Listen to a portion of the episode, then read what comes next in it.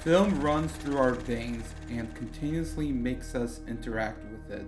I'm your host, Edward Frumkin, and this is Real Print.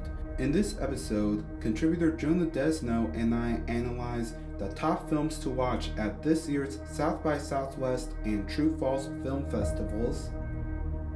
Then, Kendrick Smith, a studio manager for social media personality chef and New York Times best-selling author Joshua Weissman shares the differences in making videos for different platforms and how they made a filmmaking community when they were a student at the University of Missouri.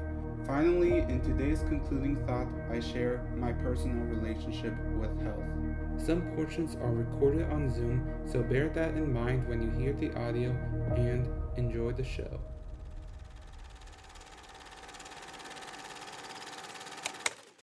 Hi, Jonah. Thank you. For, hey, Eddie. Hey. Hey, thank you for coming to today's Real Print. At today, we're going to first discuss some of the hits that we will expect from South by Southwest, and then dive into True False Film Festival, one of the biggest documentary film festivals at the start of the calendar year. Sounds great. I love both festivals. Been to both many times. Um, so I'm excited to talk about them both. Mm-hmm. Yeah, with South by, it's primarily a world premiere festival, but they will at times bring in favorites that come from Sundance or even Telluride of last year, as some of the big films that have already been seen before that will come to Texas are Second Chance, Ramin Bahrani's documentary about the Richard Davis dude that keeps shooting himself on camera and Aftershock from Paula Eiselt, Time Loosely, that won the Impact for Change Awards at Sundance, about two fathers, Amari and Bryce, trying to show how childbirth deaths that happen at a systemic rate is not just a woman's right issue, but a human issue as it delves into systemic racism towards Black midwifery and motherhood and Descendant, one of the top award winners from Sundance, which is about Africa Town in Mobile, Alabama, and the discovery of the Clotilda slave ship. That's directed by Order Ms. Margaret Brown and executive produced by Tariq Trotter and Ahmir Thompson of The Roots.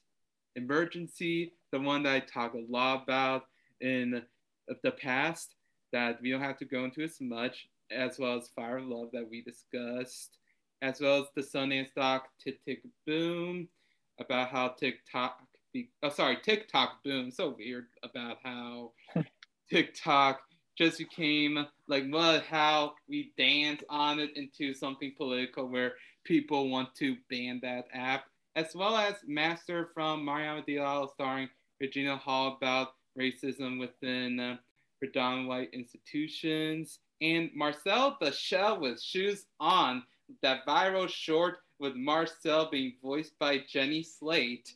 And then there's a feature length version that she also stars and writes with her co director, Dean Fleischer Camp. Those are all great films that some people have some knowledge of coming in. Are there any of those in specific that you're the most excited to watch?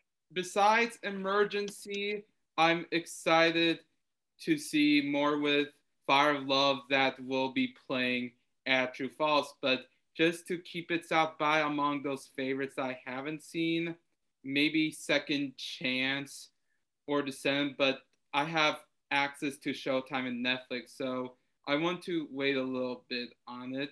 But there's also documentaries that'll play at Big Sky where I'm actually going to soon with oh. like the art of making it and boycott. So like I'm just blessed to have the American Frontier play, and I might have a chance to see uh, those movies there before it comes to South by in the Festival Favorites program. Absolutely, you'll have to let me know how that goes. Mm-hmm.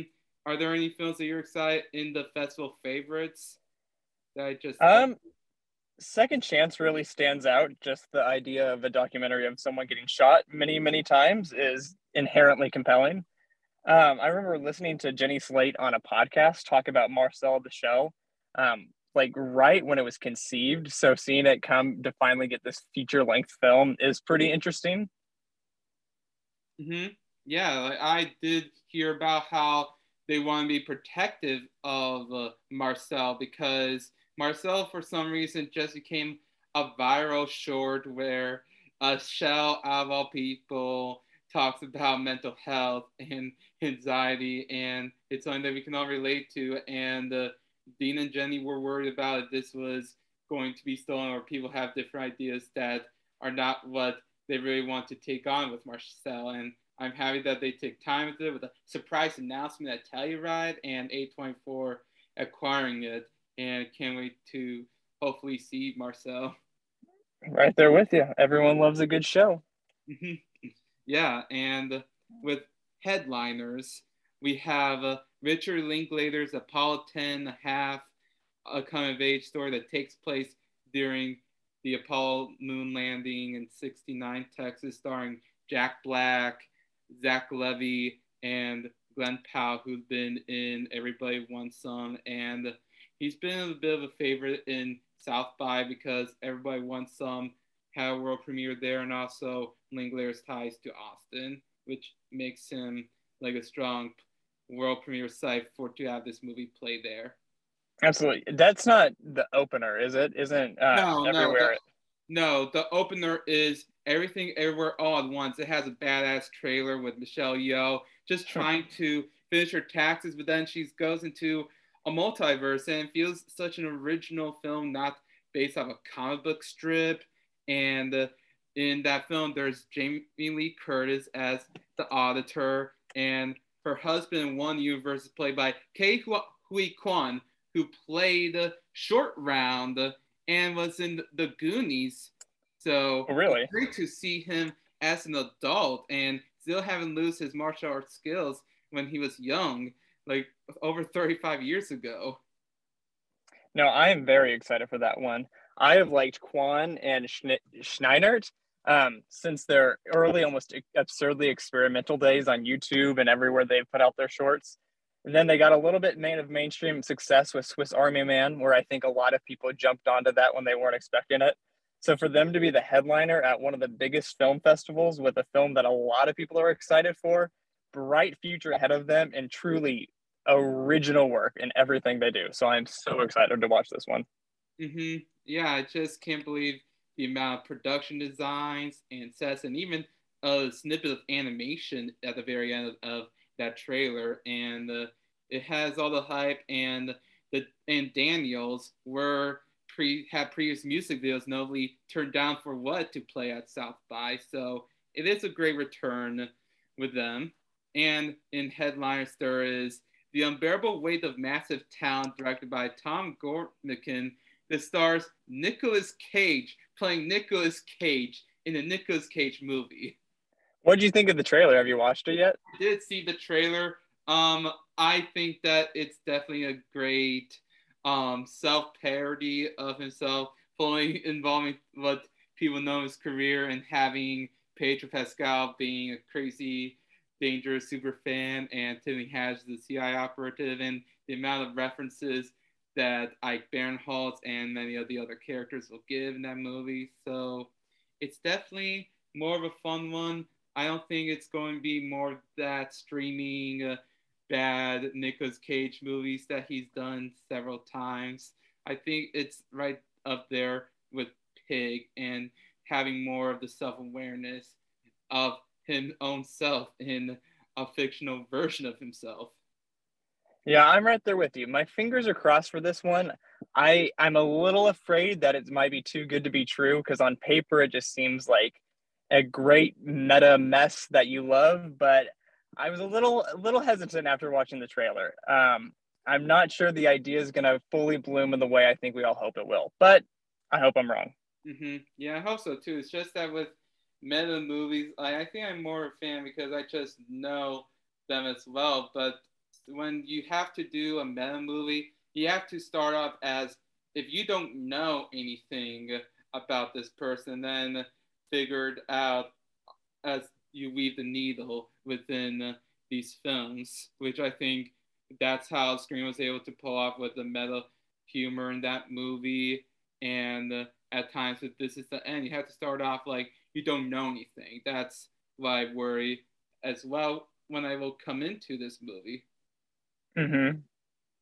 And with the other headliners, we have Bodies, Bodies, Bodies, like a highly anticipated ensemble film with Amandla Stenberg, Maria Bakalova of Borat 2, Rachel Zeg's Shiva Baby, Pete Davidson, and Rowan the Destroyer's Lee Pace about rich 20 somethings planning a hurricane party at the family mansion, but then it goes through a different turn, goes wrong, very wrong, which I'm really excited to see and uh, just to see more of Mary Bakalova getting more of the American mainstream, even after surprisingly getting an Oscar nominated for a mockumentary. It's very rare to see mockumentaries to get an acting nom, period.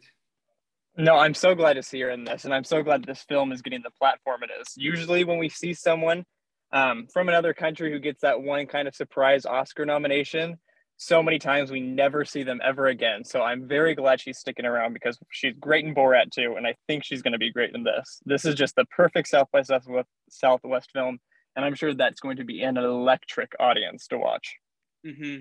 Yeah, and uh, we have uh, in the headlines Lost City with Sandra Bullock, Channing Tatum, Daniel Radcliffe, Bowen Yang, comedians, Oscar Nunez, and Patti Harrison where Sandra Bullock writes a lot of romantic adventure novels, and Tatum is the book's cover model. And while she goes on tour, she gets kidnapped by da- Daniel Radcliffe, and then Tatum tries to be the hero that Bullock writes in her books. Like it's so many layers between the literary and the live action one. I don't know if there's a trailer for that movie yet, but it sounds good on paper, but I don't know because like with South by, a lot of movies have a lot of some type of surrealness feeling when uh, you think that you're in this one era, but then you get so much anxiety later on once you step into that realm, like in Shiva Baby.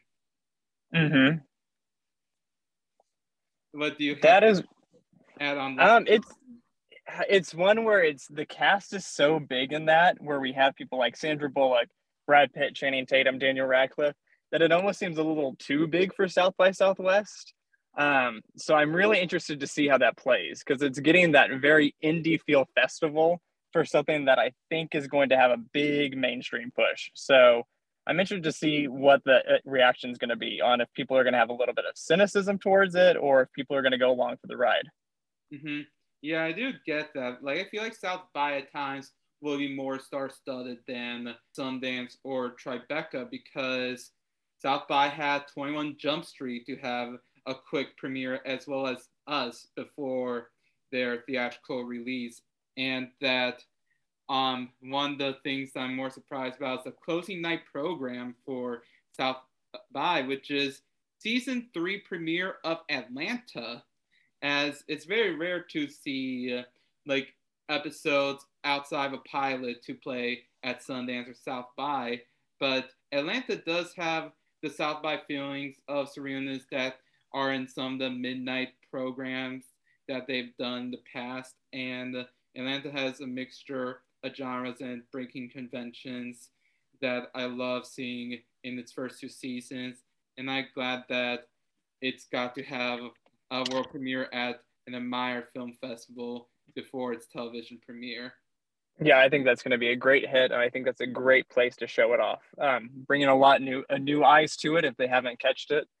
Um, so I'm excited to see how that plays as well. Mm-hmm.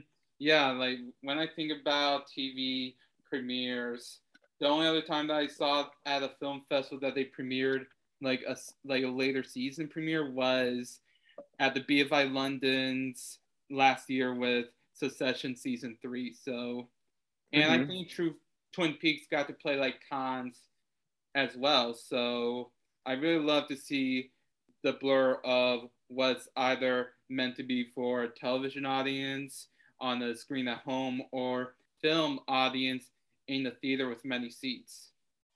Absolutely. A lot of good discussion too, because it's going to really set the tra- trajectory of the rest of the season. So, very interested to see how that goes. Mm-hmm. Yeah, I just want to give a quick couple shout outs before we go to True False. Is that some films that I'm excited with that are playing the competition programs are in South by are Mo McRae's of Sons of Anarchy, making his directorial and screenwriting debut with A Lot of Nothing, where a married couple finds their lives spiraling out of control when they decide to take justice into their own hands and see retribution against their neighbor and have to do something that stars Insecure's Jan Knowles, Last Man on Earth, Cleopatra Coleman's, and Shamier Anderson. I'm sorry for that, as well as I Love My Dad, where Patton Oswalt catfishes his son in an attempt to reconnect. That was inspired by a true story that also co-stars Rachel Dratch, Lil Rel Howery, and Transparent's Amy Landecker, as well as in uh, like the music program. Like there's always great music or celeb bio documentaries. Like there's Tony Hawk until the wheels fall off, and in uh, the music program, 24 beats per second. I'm really excited to see the XXX Tentacion doc Look at Me from Whose Streets, Sabah and one of the producers is Neutral Grounds, Darcy McKinnon. So I can't wait to see how it all comes to its premiere with never before seen footage in XXX's life, as well as a Sheryl Crow documentary like South by's always and Tribeca too are known for just having celebrity bio docs and really hope that it's just more than just this person that we know, but see how they have to go through the tribulations to get to where they are today. No, that'll be that'll be good. That'll be really good. Mm-hmm. Um, I'm interested to see that X is having its world premiere in the midnight screenings. Usually, the midnight screenings at South by Southwest don't have something that already has the acclaim that X has. Um, A24 is distributing it. Um, trailers are already playing in theaters. It's directed and written by Ti West, starring Mia Goth, Jenna Ortega, Martin Henderson, Brittany Snow. Um, it's about a group of friends um, or filmmakers who go out to film an adult film in a rural Texas um, at an elderly host um, like barn type area, and then they get caught, and it looks like a night of horror. Um, kind of similar to what we're talking about, very self-aware surrealist horror. Um, looks very creepy, looks funny, looks like everything you'd want from an A24 horror film. So I'm really interested to see that it's going to play in that setting first, but I looks good. Mm-hmm. Yeah, there's also Kid Cudi that movie, and director Ti West had previously in the Valley of Violence with John Travolta and Ethan Hawke to play at South by two years ago. And I really can't wait to see all, how all these films be received. And I really wish I can talk more about South by, but we need to get to True False, where a lot, where True False, if you don't know, it doesn't have movies to play in competition. They, it's more of a celebration of films where we get to see more about the emphasis on form, where you'll have less conventional talking head docs and more verite or documentaries that will have archival footage, where there is Second Chance and Fire Love that'll be here at this fest. But when they have award winners, it's like to honor the careers of the directors or the people involved in the film, where they have a special show me screening of the world premiere of Let the Little Light Shine. It's produced by Steve James, directed by a former DP of James City So Real, Kevin Shaw, which feels like an educational spin-off of City So Real, where it's about students and teachers at the National Teacher Academy in Chicago trying to save a school before it gets gentrified. And that the other award recipients includes the True Vision Award to Juan Pablo Gonzalez of Dos Estaciones, where a tequila factory owner in Jalisco Highlands fights to save her business from encroaching foreign corporations, and the, the True Life recipient honor that helps to uh, support the subjects that are in the films is the territory's indigenous Brazilian community, the Uru-eu-wau-wau surveillance team, as they attempt to preserve and guard their land as farmers and settlers are trying to take that away from a population that is unfortunately already at almost 200 and it's great to see people getting honored in these type of special programs territory got a lot of buzz out of sundance didn't it i feel like i remember seeing a lot of high praise for that yeah it won a, a special craft in the world's documentary program and it's bought by nat geo it's produced by darren aronofsky and that um, and i'm really excited to see the shorts program Agartha that has films by 25 new face from filmmaker magazine's alums. Sky Hoping Cuz Kicking the Clouds that played at Sundance Berlinale about discussions that he has with his mom about language and Golden Jubilees from past 25 New Face to Suneil Sanzgiri that along with his previous films, A Letter from a Far Off Country, that got to play in New York Film Festival, is this explores ancestry, um, colonization, and language, and Nadia Hallgren's death as Hallgren's just coming off with Becoming on Netflix and the show on Showtime, and really love to see her bloom after having camera department credits in RBG, Dick Johnson is Dead, and Fahrenheit 9/11. Nice. There's some good names that are going to be there. Mm-hmm. Um, what one film that caught my attention is the Balcony movie by Paweł Lozanowski. Um, it's a filmmaker sets up a camera on his balcony and strikes up a conversation with passers um, to kind of have a portrait of the community. Um, like you mentioned earlier, True False is a great way to show docs that play with the form. You're not getting your typical talking head. Um, so this one really like sparked to me because I'm a big fan of the cinema verite of like John Roach. Um, Chronicles of the Summer is one of my favorite films, and this kind of seems like a minimalistic version of that.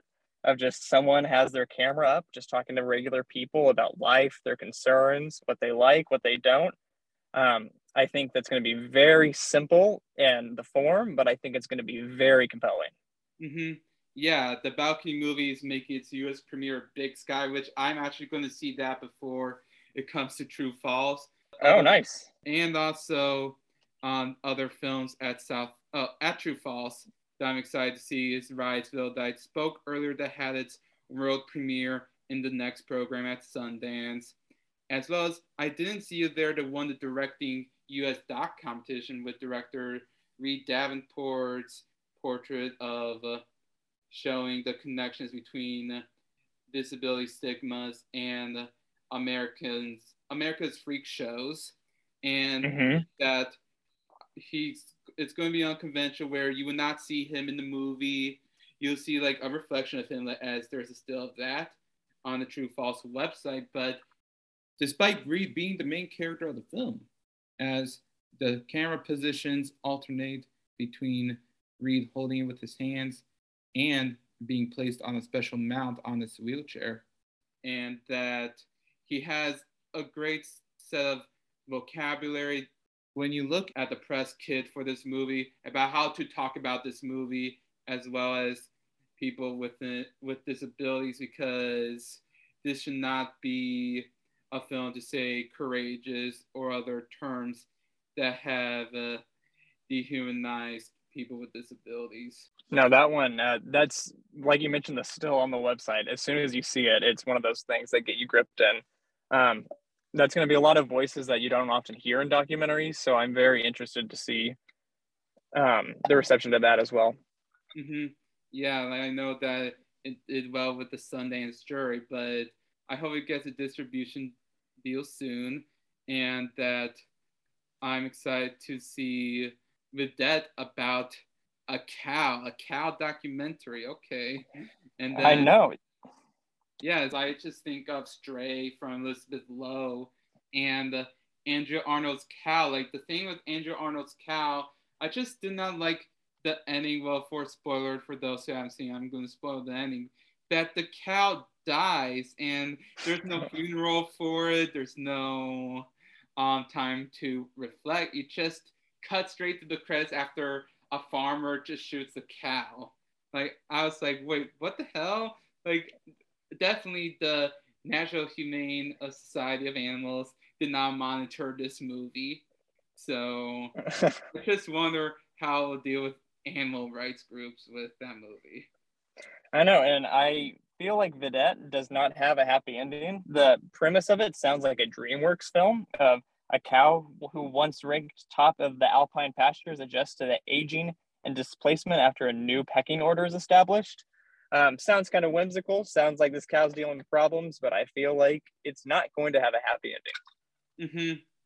Yeah, I need to prepare to be sad at times with some films with true false, but I do get to see some of them in a theater as like I just want to disclose that if uh, K. Austin Collins of the Rolling Stone and Devika Girish of Film Comment, if they can both be on a New York Film Festival program committee while being journalists and whatnot, I think I should be able to when I was on the screening committee for True False, where as long as I don't say things outside of public knowledge, I think I should say what was like what I should discuss about how I felt with some of these films coming into these festivals and what makes it a great pe- a great film for people to come watch. Sure. Mhm. Yeah, with Mija, like I will get to see like a lot of music in that doc about how daughters of undocumented immigrants navigate the industry to make a better life and I'm a little surprised that there are only 10 films that are at least partially in English, where I think True False in the last couple years have gone to more internationally curated and not necessarily much of what's for the ragtag audience in local Columbia, more of what people want to come over to this college town for this festival in early March? Yeah, the audiences. Um, I know that's that's something that that does speak to the festivals, though. Um, I love I love the South by Southwest audience. I love the the feeling that they get it. It's a special. It's a festival that feels special. That people want to be at. That people have fun at. Um, it's not what you would call one of your pretentious festivals um, which I think that's a little hard anyway. Every cel- festival is a bit of a celebration. Um, and then True False has, like you said, that ragtag bunch of people that are genuinely interested in the subject matter um, in a college town. It has that college atmosphere too, um, which is why I think both both they're great festivals to go to because they really have a feeling of community when you're there. It's not just like you paid a bunch of money for this ticket to watch a few films, you're really going into an environment um, that I think a lot of people feel a part of. Mm-hmm. Yeah, thank you for maybe making me feel better when uh, I have to like overlap and embrace the differences between the audience that's year round for Ragtag Cinema and then one for just this weekend in March for True mm-hmm. False. And that another film that I'm a little excited to, to see is um let me oh is Guest Two from Nastia Korkia, which is about a nonlinear narrative of the making of an art space at a former energy plant. And one of the segments in that film was literally taken from a short she did in the past Dramatic Mile that played at True False in 2019. And that, oh, really? Yeah, like you're going like if you know the short film, it's available on Vimeo called Dramatic Mile, named after a painting from an artist I forgot who, but it's a movie that's only 77 minutes long. and it's a bathroom that you can go. Oh, it's a movie that you can go in now, like going to the bathroom and come back because it's very fragmented in uh, seeing things as art and visiting a museum. That's interesting. Yeah, and uh, I think one film that I would say that we should have our eyes on uh, would be, uh, well, besides Second Chance, but we met in virtual reality. Um, I enjoy, you can see a lot of stories about finding connections and also knowing that there's a space for friendship where the, the real world has.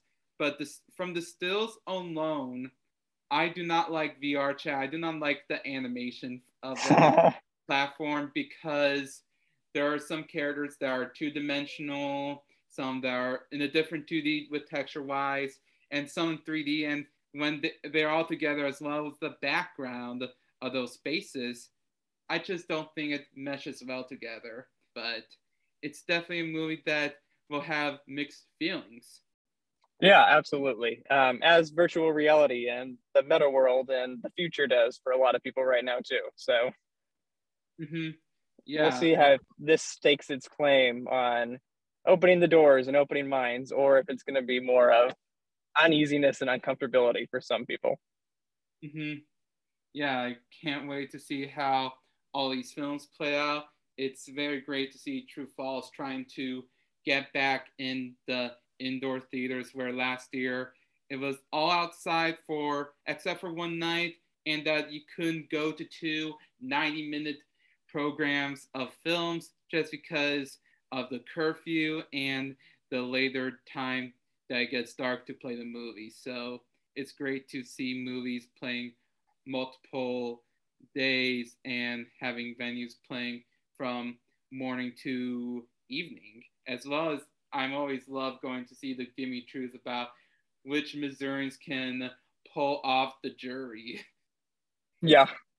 Yeah, I really enjoy how these films get to be seen and how they are decided to have premiere there. But we have to stop, and I know we can go all day, and I hope you have a good day, Jeremy. I hope you have a great day, Eddie. Great talking to you.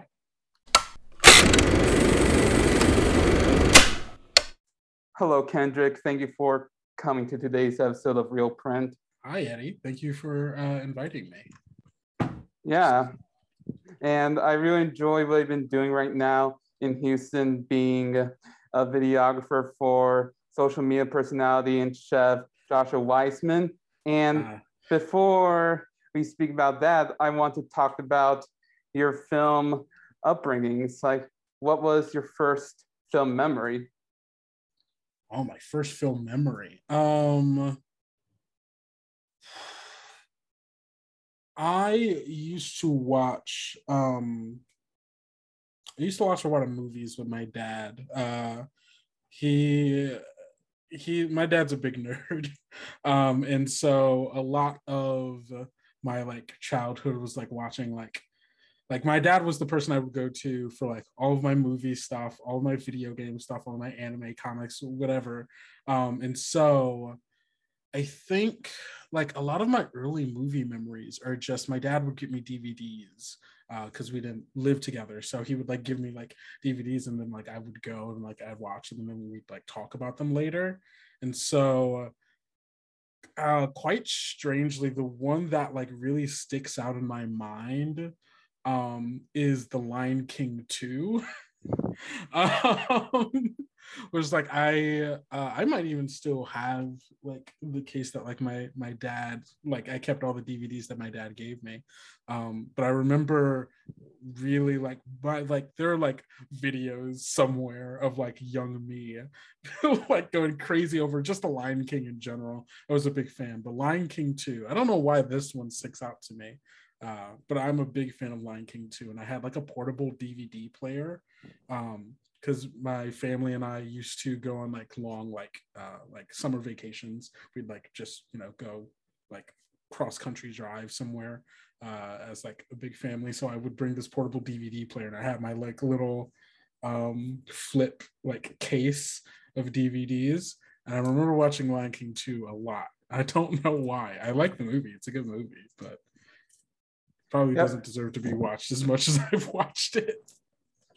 Don't worry, I feel the same way with Sky High. Like I would just rewatch clips of it on Disney Plus because that was my jam. Like it didn't feel like a Disney Channel. It felt like the actual Disney Channel original movie with Danielle Yeah. Panabaker, and even seeing uh, cousin Greg from Succession. Like oh my god, when I see cousin Greg, he plays Yo. The glow in the dark, the glowing dude. Yo, I didn't. Uh, that's so fun. I love Sky High. Also, Sky High, good movie. Uh, oh man, I forgot.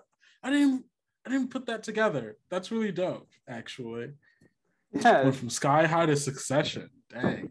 Yeah, good for Nick. And Right? also, yeah, it is. And uh, um, what about the Lion King too? Like a specific moment in that movie that really makes it more of this memory that I behold my memory. Um, uh, the song, um, when Kovu, so Kovu is the the the the male protagonist. Uh, a line he's from he's Scar's son. Um, and there's a point where like like his mom's like going to the uh, going to Pride, the Pride Rock or whatever. You're gonna sneak in there. You're gonna get together with them. You're gonna you know do some espionage, and then you're gonna like essentially trick them so that like the evil lions can come and like take over whatever. Um, and Simba, who's the king now, finds out that Kovu is Scar's son, or is like a part of the other pack essentially. And so there's this dope song um that is like the banishment song as they are like sending him off back to the place like marking him that like he can't go back. Um i don't know the name of the song. I remember the song in, in its entirety. It might just be um deception? No because that can't be it I don't know. I don't want to spend time looking up the name of the song, but that song in specific, just like it's such a dope song, and it's like all of the animals singing together as they're like the walk of shame, like giving him the walk of shame out of Pride Rock, like they're throwing stuff at him. It's such a good, it's such a good cinematic moment of like he really doesn't want to be a part of the Bad Lions, wants to be a part of like the good pride or whatever and uh it is just whew, it's a good scene Wow, that's crazy. A musical walk of shame scene. yeah And- it's great Yeah, and uh, was what made you to um, create videos or any form of audio visuals? yeah um so uh i've always been a storyteller i feel. Um i feel like storytelling is like one of the few things i'm particularly good at. Um and it started off i didn't start like writing until i was in late high school. I want to say my junior or senior year. I took a uh, it was my english class actually. We had read the collector. Um and great book and for whatever reason it really made me want to write something like it because i hadn't read anything like it before. It's the story of this guy who kidnaps a girl like like sorry he wins the lottery buys a house kidnaps a girl and then like keeps her in like a secret room in the shed and the book goes back and forth between the perspectives as like over the course of like her trying to get out him like trying to figure out how to get her to love him. Um and i had never read anything like that at the time. And so for whatever reason i'm like oh i want to like make stuff like like something about the way it affected me and the way it made me think about characters made me go like i want to make stuff like this. I want to like have people think about like characters and worlds and plots and stuff. Um and so i got into writing. And then what made me get into like film specifically um god. Um there was a friend of mine in high school uh who was super into film still is super into film i'm pretty sure. We haven't talked in like years or whatever. Um but uh, he was super into film, and, and my senior year in high school, um, for our house cup, our my school had like houses, like if it was Hogwarts or whatever. Uh, and so we had a house cup, and like for we had like a big show every year, and for the show, um, there's like a stage performance, and there's like a video, like like a short film thing or whatever that comes before it. Um, and because he was like in our grade in our house, like the most like film savvy uh, at the time, like him and like uh, my other friends essentially were tasked with like kind of heading uh, the project uh, essentially and working on that really got me into film. It made like it made me take a film class like the next semester um and i uh, from there like i went to college still thinking like oh i kind of like film like that um the summer after i graduated high school before before i went to mizzou um, I wrote my short, my first script. Uh, I wrote two scripts actually that summer. I filmed one of them. It's so bad. it's so incredibly bad. But like, you know, you have to go through the bad stuff before you start doing the good stuff, right? Um, so I uh, did that, and uh, I, I, did that because I was still thinking about it. And it wasn't until I got to Mizzou. I originally went to Mizzou to do journalism, and then like summer welcome I realized I don't like journalism. I don't want to do this. Uh, get me out of here, please. But I do like writing, so I went to become an English major. And I kind of like film, so I was in the film fig. But at the time, Mizzou didn't have uh, the film studies program in the way that it is now, um, or the film production program, and had the film studies program. So it was like writing and stuff about um, film, which is fine. I like doing, but wasn't what I wanted to be doing, I wanted to be creating. Um, and then my uh, like late my sophomore year, digital storytelling came into existence, like almost at the same time as film production did. Um, but I knew someone in the digital storytelling program or who had taken a digital storytelling class, and it did film stuff and i like i was like oh that seems interesting. And so i took the first class i took it with katina uh, dst 1000 um, or dst 1800 i don't remember what the first one is um, but i did that and like that was the first time i really got to work with like a camera outside of like in an academic setting where i could be learning rather than just you know me and my friends uh, in their house like over a summer over the course of like a week um, and it was really interesting and it I changed my major to DST, um, and like the rest is history. Mm-hmm. Yeah, explain more about the multiple the multiple facets of film that you can do in DST because it was very new and that um, in DST do like commercial stuff and also um, documentary instead of just the fiction filmmaking side that's limited to the film production stuff when I took those courses?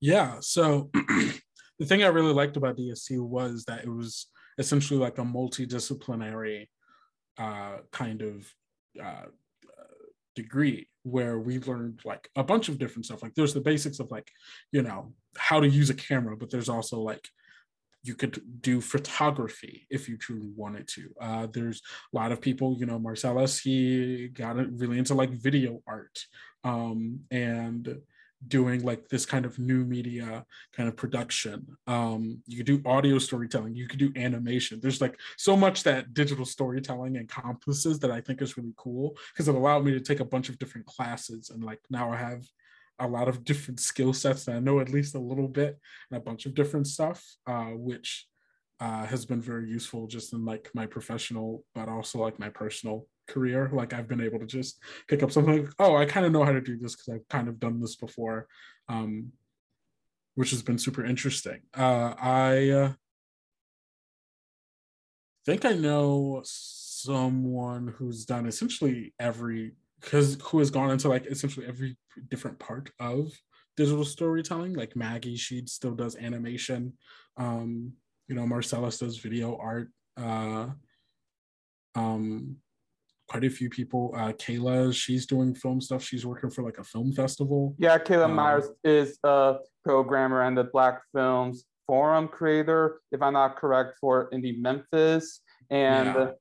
Yeah, and also for the Dockyard, which is more like theatrical screenings. But yeah, that's crazy the amount of possibilities DST can do. And also, as film production was very new in Columbia when you were there, you also had to make a literal film community when you co-founded SRS with Bobby K, Braden, and Alex Hossman.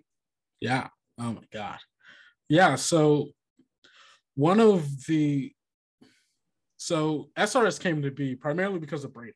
It was Braden and um what's his name? Oh no.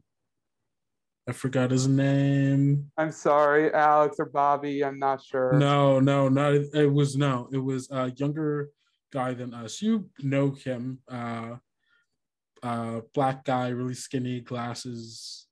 Um, he's in film production. He was in SRS. Uh, you, I know for a fact you know who I'm talking about. I think- Solomon? yes, Solomon. Solomon. Thank you. SRS is technically Solomon's idea um, that Braden executed. Uh, where I guess like the two of them were talking. He was like, "Oh, it'd be cool if there was a thing that was like that helped teach people how to make serial content." Um, and then Braden did it. He was uh, where like when it's like, "Oh, yeah, maybe this is a thing that we can make happen." So he went to me, um, Connor Hills, and Quinn? Quinn, yeah, to uh essentially be like, hey, I have this idea for a thing. Can you do you think you could pitch a show? He also, uh, he also went to Jessica Reed because Jessica is, is an amazing producer and like 100% first season of uh, SRS would not have happened without Jessica Reed. Uh, she's amazing at what she does. Um, and went to us. Uh, was like, hey, pitch a show. And I went to Bobby because Bobby and I were in DST. We took uh, that first, we actually took our first uh, DST class together. Uh, we didn't know each other at the time, but we both recognized each other's work in class, which is a thing we talked about later, uh, like years later, essentially, uh, where we uh, both saw each other's work in class and be like, hmm, that guy's my rival. Um, it's like, that's the other person doing good work. And I, oh, that guy right there. Um, and then we ended up working on uh, a short film together before SRS, which made us like become friends while we started talking. Uh, we worked on Crossroads? Yes, this is Crossroads, uh, where he was uh, DP and I was head editor for it, uh, and also and like videographer. Um, and like through that, like so, I had already know uh, knew him. We had kind of talked about working on something like in the future because like we like each other's vibe and everything. And when Braden came to me with the idea of like, hey, I want to do this thing. Do you think you could pitch me a web series? Uh, I went to uh, Bobby and like we hashed out an idea um, that we it's eventually got you know accepted as the first uh, project for SRS once it was founded, um, and it, and like so the me joining it, I would say wasn't necessarily out of any particular like need there was like no necessity to do it. There was no drive for me to do it other than i really wanted to like i really like the idea of this project. This seemed like something that could be like larger than anything i've done before. Um it could be super interesting. But i think as we did it like during that first year essentially like we, even within the first few months i realized the potential of what srs could bring to the mizzou community.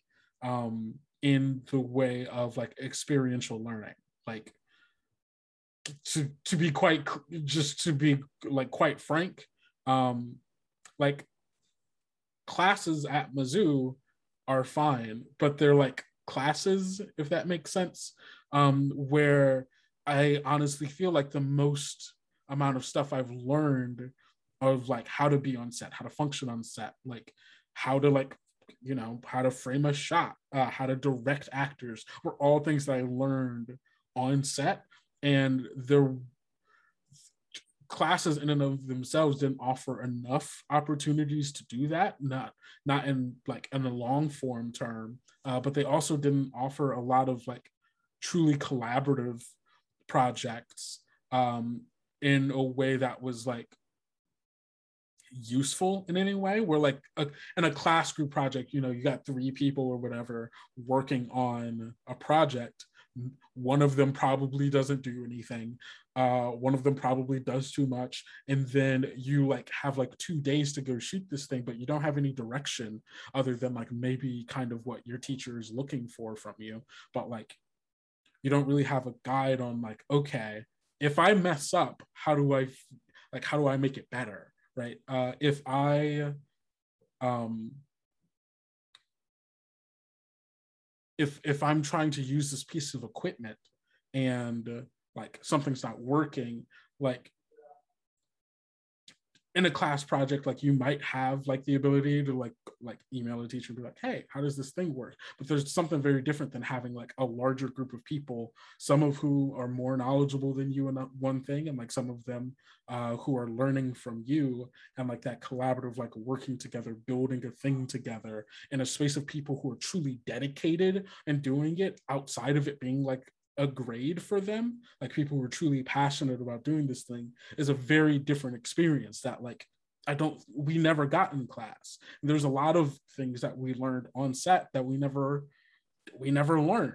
Teachers either didn't teach it to us or the like the there was not a like hands-on way for us to experience the thing to truly learn it. Does that make like if that makes sense?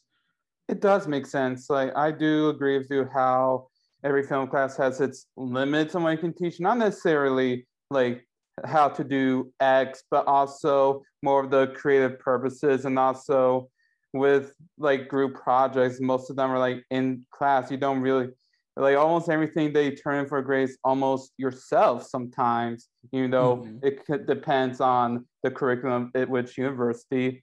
But also, I feel like with the SRS that I didn't get, in my own classes it's literally more of a process run from start to finish, which really helps, but also um, with filming with a student series that goes so long with the long form wise and being college students are, are the benefits and the, the pros and cons of the, the situation of filming like a 15 minute episode series as students.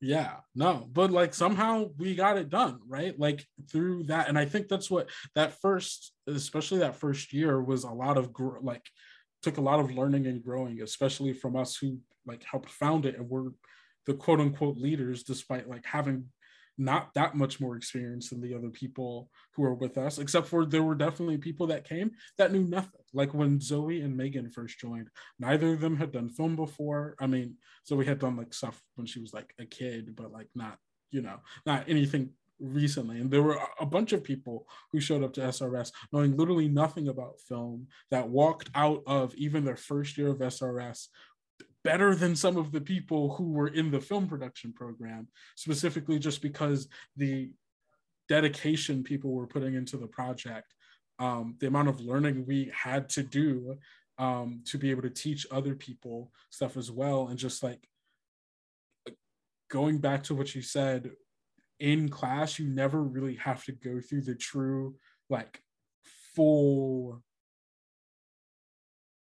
process of making a product or making a piece of art um, where there's almost very little pre-production for any class project because you don't have it. You don't have the time. It's like, oh, this thing is due in two weeks. We have to film it this weekend and then like edit it together or whatever. Like you don't get any pre-production plan. You like chances are you aren't location scouting. Uh, you probably only have a crew of like two or three people. So it's like not like you need crafty. It's not like uh you know it's just like oh i'll get a pizza for us or whatever it's like there there's a bunch of stuff that goes into making a project happen that you just don't do in class. But in SRS, we went through the full pre-production. Like we went location scouting. We had to get a schedule put together for a crew of like 20 people. Um, we had to get actors and stuff together, make sure we knew their schedules, make sure they knew their lines. Um, putting together a writer's room uh, and like having to like do that and like schedule that alongside production.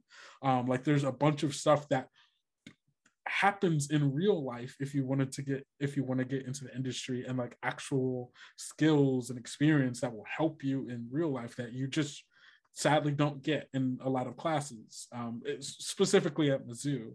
Um, and so there was like there was a hole that i don't think anyone had realized needed to be filled yet because there wasn't really like a thing to be like, oh, that's the thing that fills the hole. Like it's not really a thing you realize until you start doing it and you're like, oh, wait, this is actually a lot more useful and a lot more helpful for me as like a student and like someone who wants to get into this than I had thought because I didn't realize I was missing this. Uh, because all the only experience like chances I could get were class. Mm-hmm. Yeah, and uh, I even see some of that translation when you have a good crew, even if it's a little bit more in post production with your thesis film when I leave, as what um, inspired to do this um, story about death and family. Yeah. Um, I think so the kind so the idea for um when i leave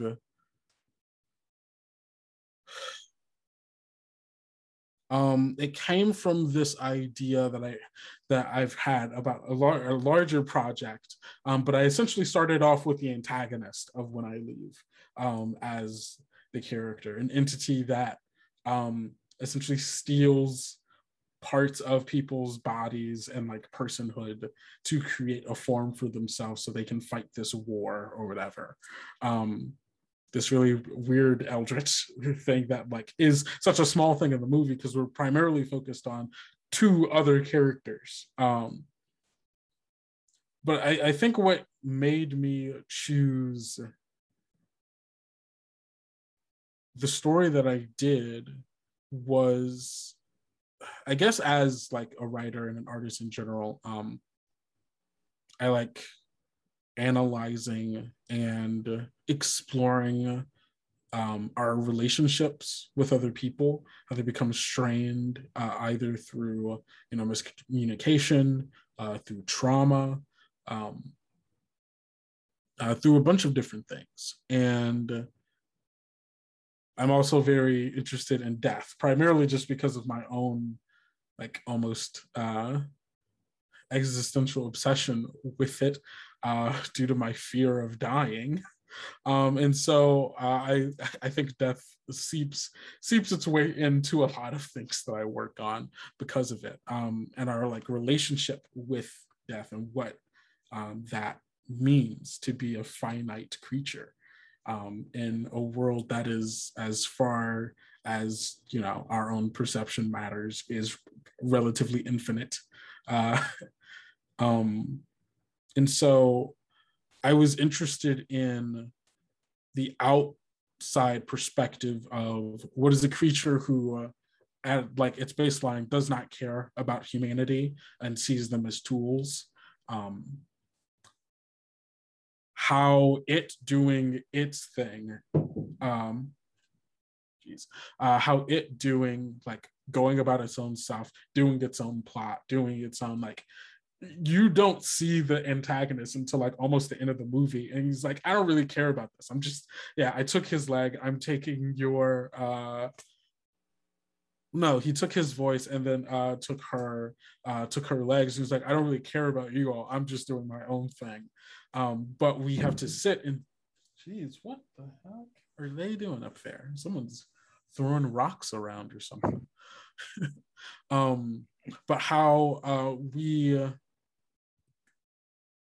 what is it like from like an outside perspective of someone not attached to humanity going about their own stuff how that affects what we as humans do how we um, view our relationships and other people um, and how we view ourselves uh, and how that's affected by stuff that we ultimately can't control right? Um, Julie is a person who is like in grief for the loss of, you know, their her, her parent, but then also her brother recently, the only family she has left. Um, and then he disappears all of a sudden. Not because of anything she could control, but just because, you know, some weird alien thing stole him to take his voice. Right. Uh, and I guess that kind of just like is was a way for me to explore like how do we experience a life that is outside of our control where most things are outside of our control. Um, and uh,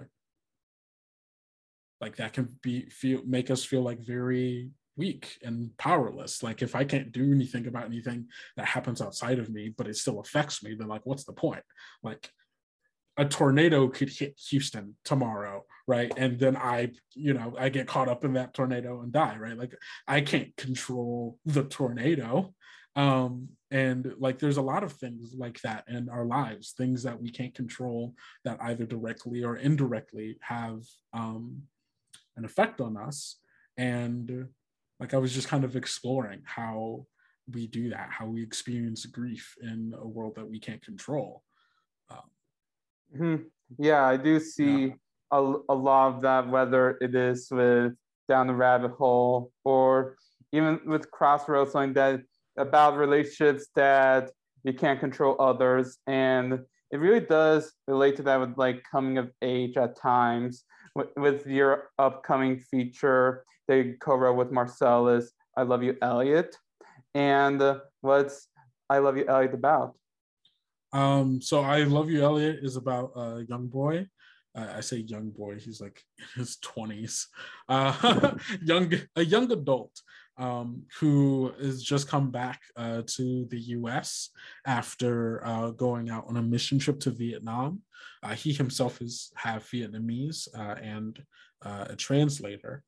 Um, and he comes back after having learned some troubling things about like his family history after having gone uh, and in his like way of trying to deal with you know the, the this knowledge um, he uh, uh, develops like a sleeping disorder uh, where like he he, he has a hard time going to sleep and he doesn't sleep for days sometimes.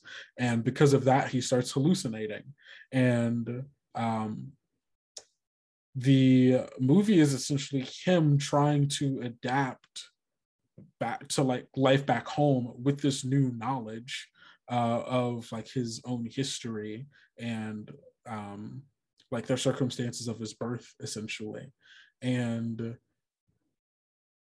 like his almost unwillingness or not even unwillingness it is it's his inability to be able to communicate these feelings to the people that he needs to talk to. Like he doesn't know how to talk to his dad about like his the mom he's never met. Um he ha- has a hard time talking to uh his dad's wife who like he grew up as his mom but like knowing that there was something you know different or off uh, that wasn't right about it. Um and like the her her relation and like experiencing like her relationship with his father because due to this strained um you know relationship born out of like he has a son out of wedlock that happened like while they were married.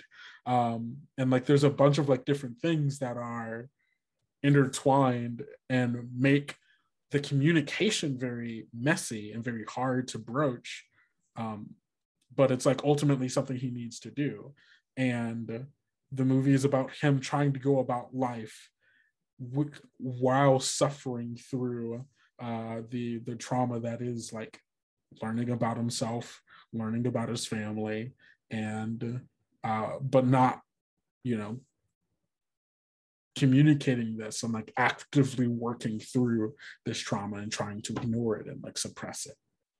Mm-hmm.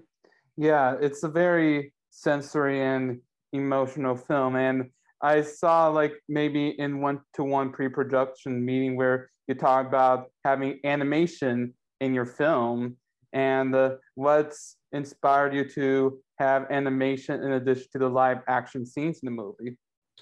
Yeah, um, so the the animations are like the hallucination part of the film. Uh, so like everything that is in the real world, live action stuff that's purely just in uh, Elliot's mind is just is is is animation. Um, and honestly, the animated part of this is actually the thing that Marcelese and I came up with first. Um, it's like uh, we were sitting in uh, or we were waiting for a screenwriting class to start. We were sitting uh, in the room. He happened to be playing um, Miles Davis's Bitches Brew.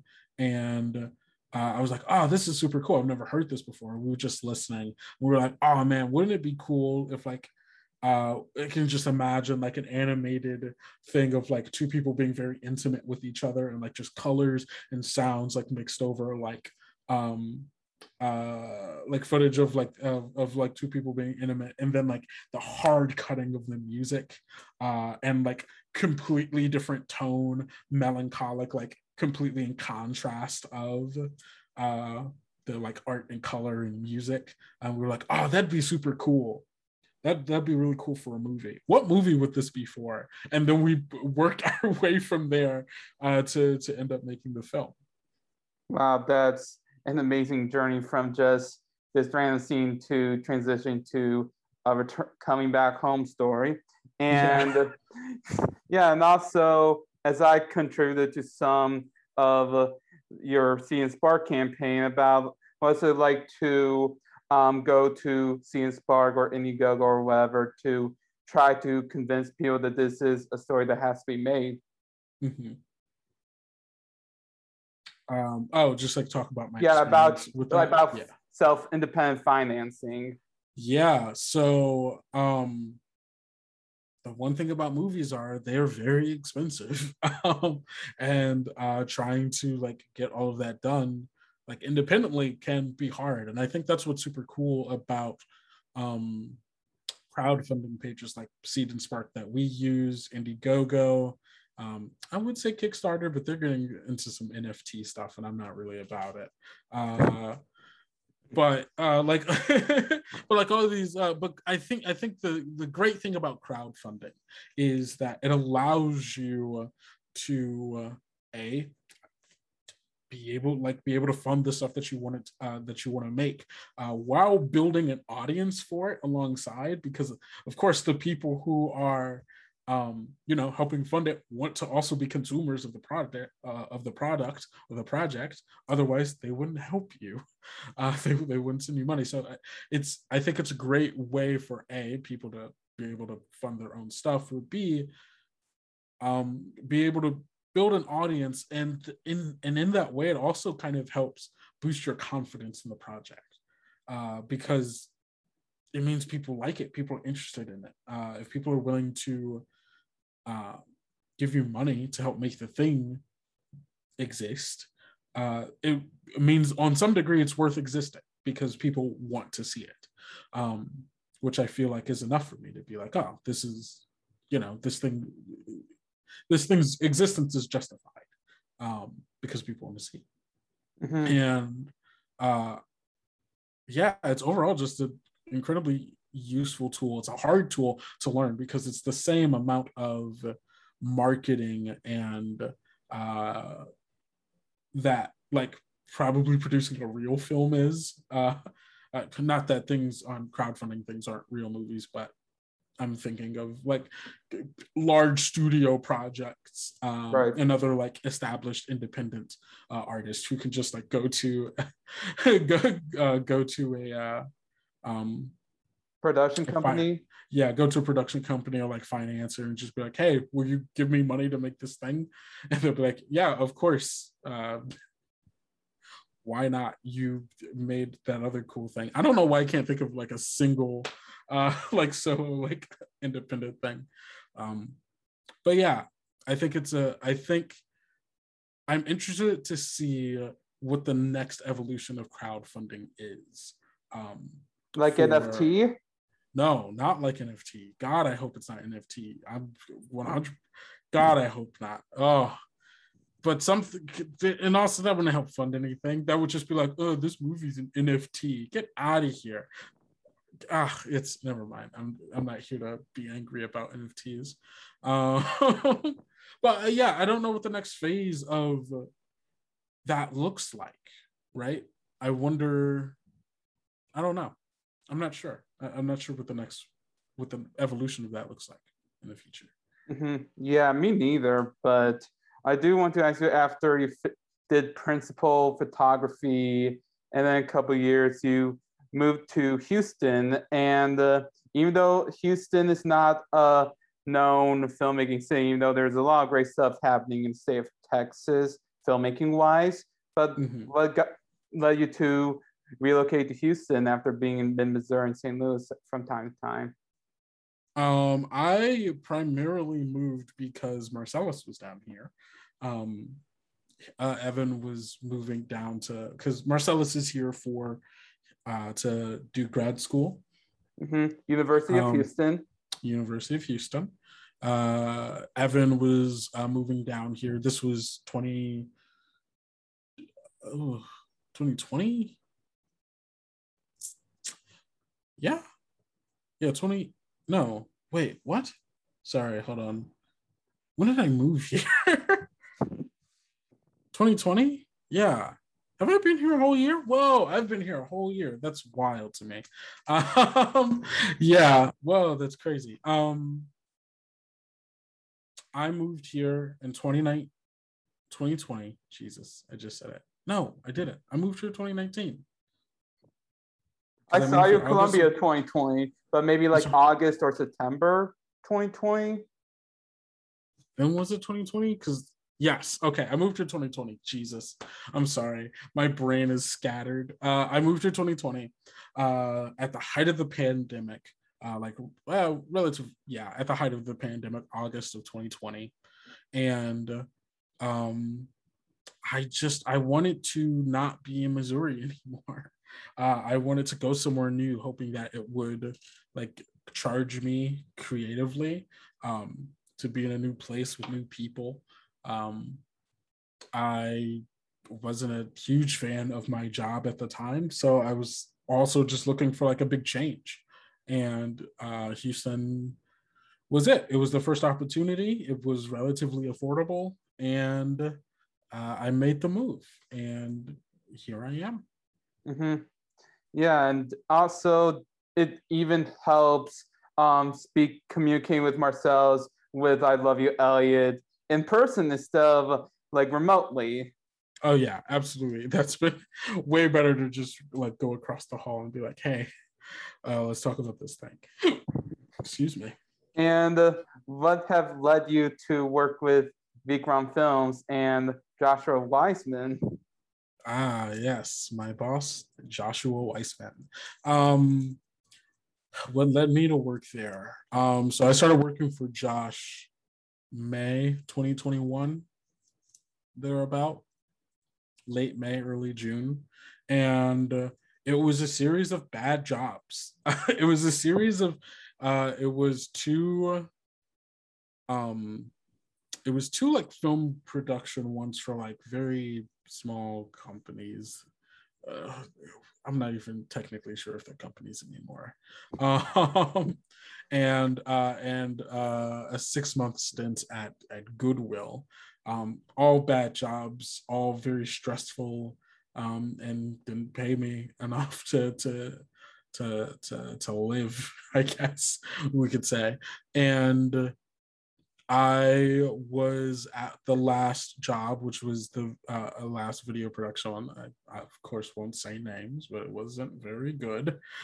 And I was looking for a new job. I went on Indeed.com and I saw a thing for a studio assistant looking for you know, light studio, like cleaning and stuff, um, video production and video editing uh, with like the ability to be able to, you know, move up over time. It was paying very well, like more than anything I had been working at um, in Houston. I was like, okay, well, uh, this is the thing. And then I didn't know it was Josh.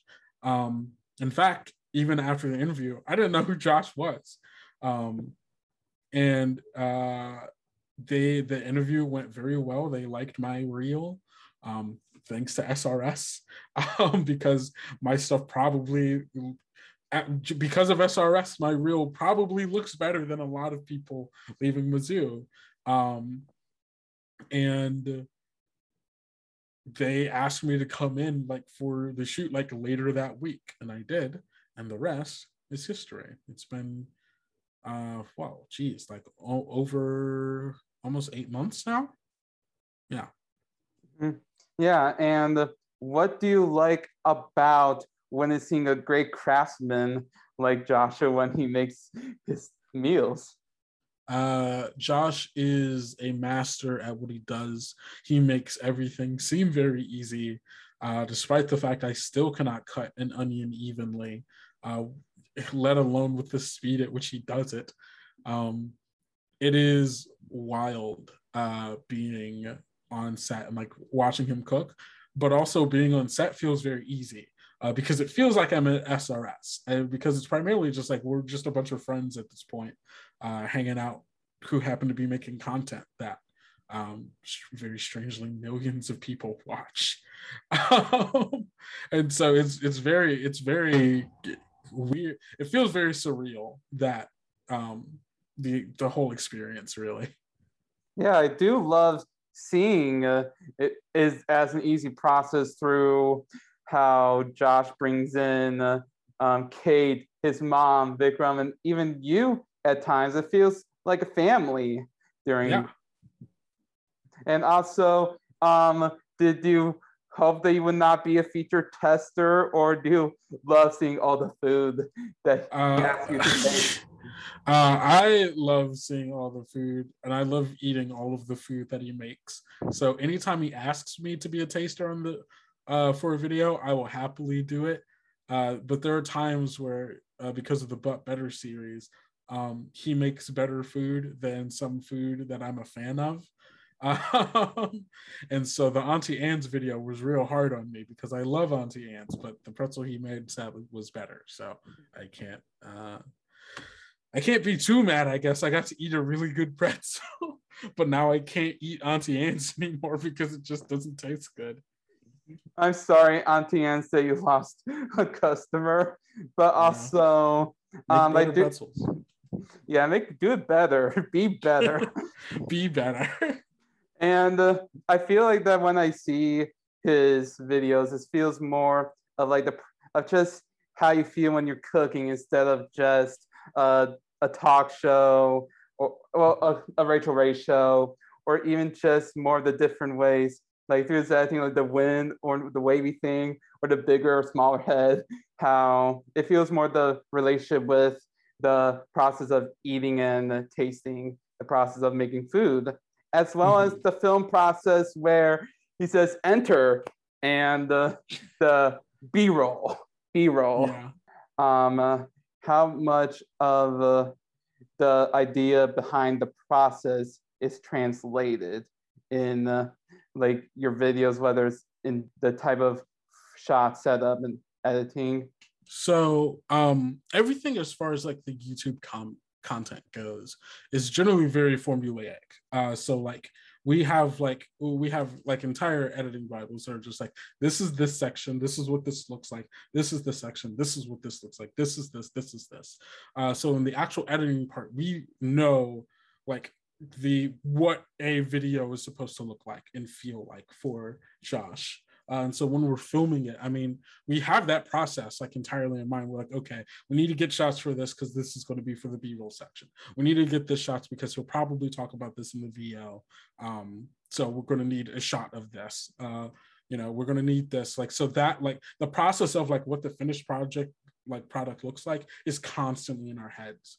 um but that doesn't like stop it from being like fun i don't feel because it's just like it's we are so used to it by this point where it's like oh this is just a natural part of our day as we're going through this going through the motions. so it's not like a constantly like okay what's like what's going on? How we're gonna eat this? It's like it's just second nature by this point. Hmm Yeah, as it is fun, but also you can have the entire cooking process where, like in the hour and a half countdown that Kate did with the pasta, like how do you make sure you keep like the the pertained parts of uh, like the process where there might be some boring stuff that you have to take out and literally show how much time was taken off in the countdown. Yeah, exactly. We try to, especially for like the challenge videos, like we are very communicative, mm, communicative. There we go. Um, over like, okay, you know, um, this is the thing that's happening. Oh, like, oh, we have to take this many uh, minutes off. Uh, Josh knows that, like, as they're doing stuff, he has to talk to like explain how the thing is working because that's going to be the part that we use in the in, uh, in the video. So there is a lot. There's like so much that gets cut out um but we know what stuff needs to be in there so especially for the challenge videos we kind of mold it in such a way that like okay we know what we need. These are the things we need to get as we're having fun and doing this stuff. Make sure we get these things. Um but again we've done it so much at this point that it's like it doesn't feel like extra work. It like doesn't take away from us being on set having a good time. Hmm Yeah, and uh, I do want to ask you the difference between editing for YouTube, Instagram, TikTok, because Instagram, TikTok have a, a, a huge strict time limits than YouTube. Like, what's the key stuff you want to get out on TikTok and Instagram instead of the formulaic YouTube?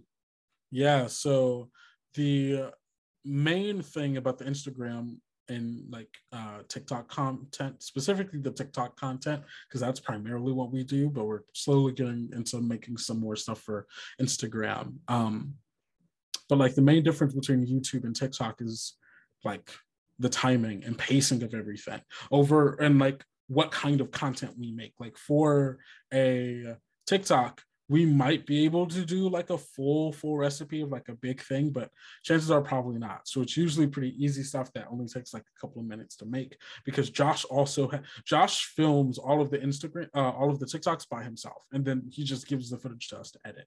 Um, but it's but all the because it's just his phone he only needs the one thing.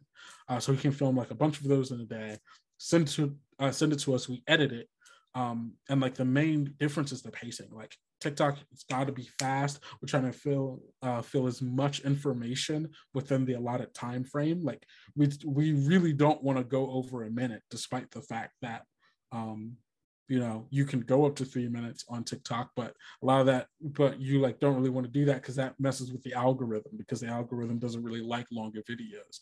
And people don't really watch long cooking stuff. They want short snappy a bunch of stuff essentially thrown at them all at once.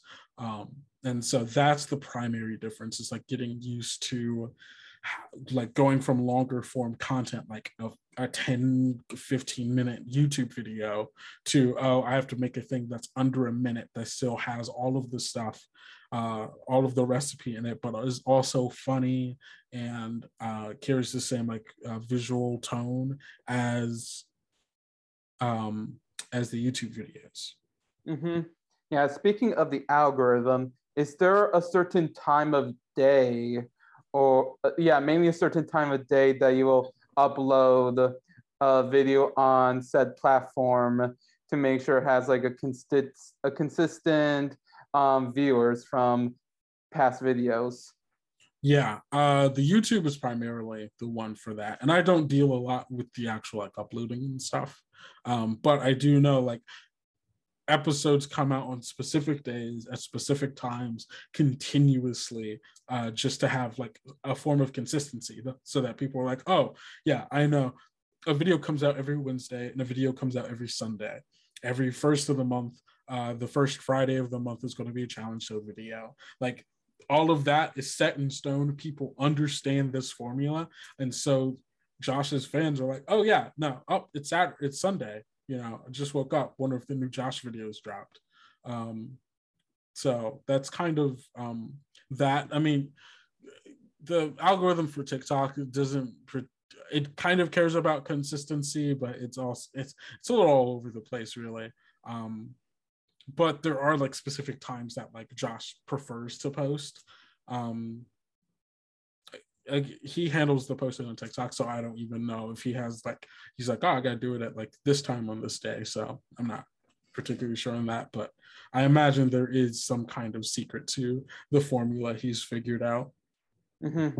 Yeah, and uh, I don't think I have much to add. Like, I think we really discussed a lot about um, creating a consistent way of co- content creation and also finding and also making a film community when there's not much you could like do with like casting calls in Missouri.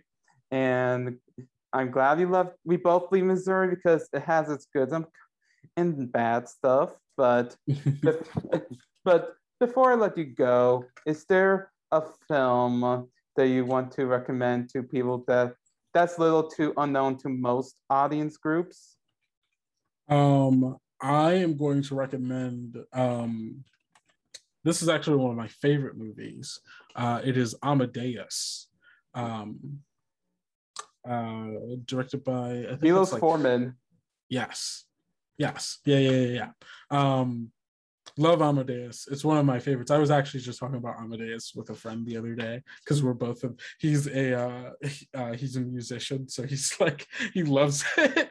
Uh, and I remember I we watched it in I want to say it was like my freshman year of college. We watched it um, for our like film fig soup, and i was like i was drawn in by just like the aesthetics of the movie uh, the music is like music's absolutely amazing um and just like the performances uh for like antonio salieri is oh and also uh for amadeus himself i think it's like tom tom hulce hulce yeah. H-u-l-c thank you. Um absolutely amazing uh like captivating performance.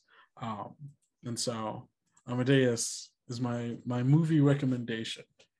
I actually saw it years ago. It's one of my mom's favorite movies, and like, I really enjoyed just and Salieri's uh, breakdown why he had to murder Amadeus, and so uh, yeah, it's tragic, but it's wonderful to watch, and mm-hmm. that I do love seeing F. Murray Abraham in Homeland and in some of Wes Anderson's movies. And and yeah, thank you for coming to Real Print, Kendrick, and uh, have fun releasing these tasty videos as it makes me want to eat. it makes me, hey, you imagine having to edit them for days at a time, like remembering how good food was that I currently don't have. Yeah, that's crazy. Um, bye. Bye.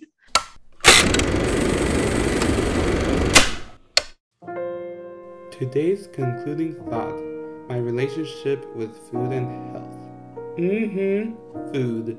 It is delicious. It makes me a damn juggernaut. It gives everyone energy to keep people's days going and not fall asleep during their tasks, but I realize that too much of a good thing can be bad for you. I want to have that delicious experience with junk food and desserts, but it can hurt me long term. After listening to a Deon Cole joke about eating, he said to memorize it, and I'm lucky to preserve my experiences in tasting high sugary foods. The memory of these things affirms that I don't need them every day, week, or month. It's just that after watching some Joshua Weissman videos, it makes me want to go on an eating spree, but after thinking about that idea, it can ruin my nutrition and weight loss goals as I am on a restricted 4 gram sodium diet. I read every damn label for each food product before I decide to eat it. I have been pretty inconsistent with my calorie intake app, Lose It, but I haven't used it every week because I have almost the same meals. I avoid fast food as much as possible and buy groceries every two weeks to tell myself how to be efficient in what I have and not spend money on errands every week in New York City. I have a family history of diabetes, and unfortunately, I became at risk for diabetes after a doctor's appointment in mid October. I don't want to say if I have it or not, as I'm not as public in disclosing some of my internal disorders, but I need to have some of these sessions to be vulnerable and reflect on how much progress I made in getting rid of past eating habits. Since that day, I have been working out a lot more first in two to three hours each day to get through many aspects of my suburban gym, including the pool. I soon realized that it creates soreness where I have to reduce the workload each subsequent day. I first thought that was the needed soreness to show that you did a successful workout. Unfortunately, there were blown out quads that prevented me from walking without some form of assistance for two to three days. Then, after consulting with a nutritionist, I realized that I only need to exercise two and a half hours a week, as a 60 minute thing is for kids. They also said that three food groups make a meal as long as you follow the respective nutrients proportions. So now I have rest days. So now I have rest days. I now focus on exercising specific areas of my body for each workout instead of doing something for each daily. Since mid October, I have lost 45 pounds, which I do not take for granted. Though I'm in the high 290s and at times a lazy ass, I hope I get to 185 in the middle of next year. After this progress, my guardian keeps praising me and not being helpful at the same time. They will say, You did a good job, but you are starving yourself. In addition, they keep bringing up inappropriate food choices such as white bread and desserts that affect different nutrients and will exceed my max calorie limit for the day. I have to remind them not to interfere with my nutrition and exercise performance. They have not experienced much in how skinny people control their hunger, if you can't tell. I'm still learning what it takes to become healthy either, even though I am a bit of a picky eater myself. I know that traveling where you don't have a firm food itinerary will impact my goals, but that's when Lose It becomes handy, and that's today's concluding thought.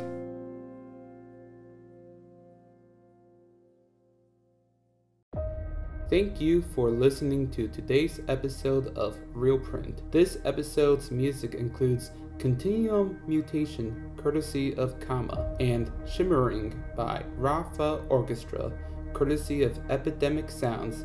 This episode is co produced and edited by Anish Katu and Edward Frumkin. Please check out this episode's notes and links, as well as reviews, award, and seasonal predictions and essays written by yours truly at reelprint.org. That is R E E L print.org. This is Edward Frumkin signing off.